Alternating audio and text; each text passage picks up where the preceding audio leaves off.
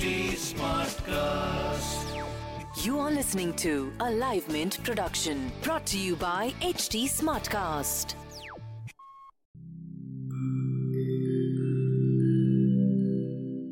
Hi, I'm HT Smartcast, and I hope you're safe and well. Your episode is about to begin. But just a small message of solidarity before that. In difficult times like these, living in isolation isn't going to be easy. But what if working from home, our own comfort zones, helps us discover new ways of being?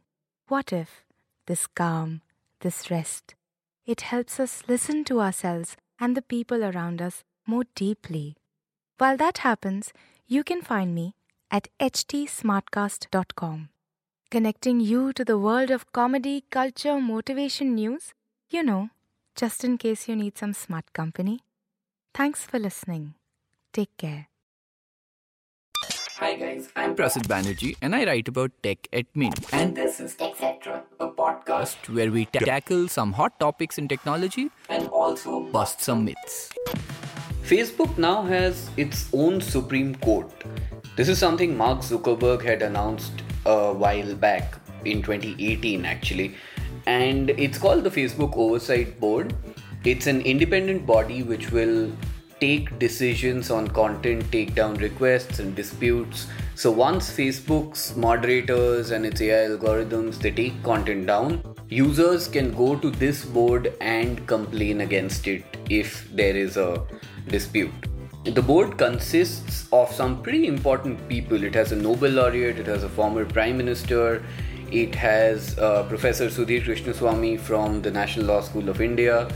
It has a total of 20 people at the time, and there will be 20 more added in future. More on this in this week's next episode.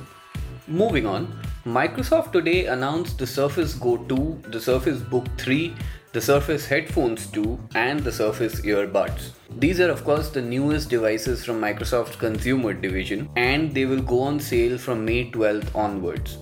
The company also has the Surface Dock 2, which it claims will provide faster charging for some of these devices, and the Microsoft USB C Travel Hub, which is meant for multi-port connectivity for when you're traveling. At least some of these devices will make it to India, but that will only happen once these lockdowns are passed. From PCs to phones. Chinese company Realme is finally ready to launch the Narzo series. It's not really Realme's fault. The company has had to cancel launches for this phone twice because of the lockdowns and then there's the second phase of lockdowns. But now it's finally ready and the phone will be launched on May 11th. The Narzo series has two phones, the Narzo 10 and the Narzo 10A. And based on what we know so far, at least one of them will have 5000 mAh battery and they will feature some of the top of the line features of the market today. And while we are talking about phones, you guys have heard about under display fingerprint sensors, right? But soon there might be phones with under display cameras. Xiaomi has reportedly patented such a phone back in China.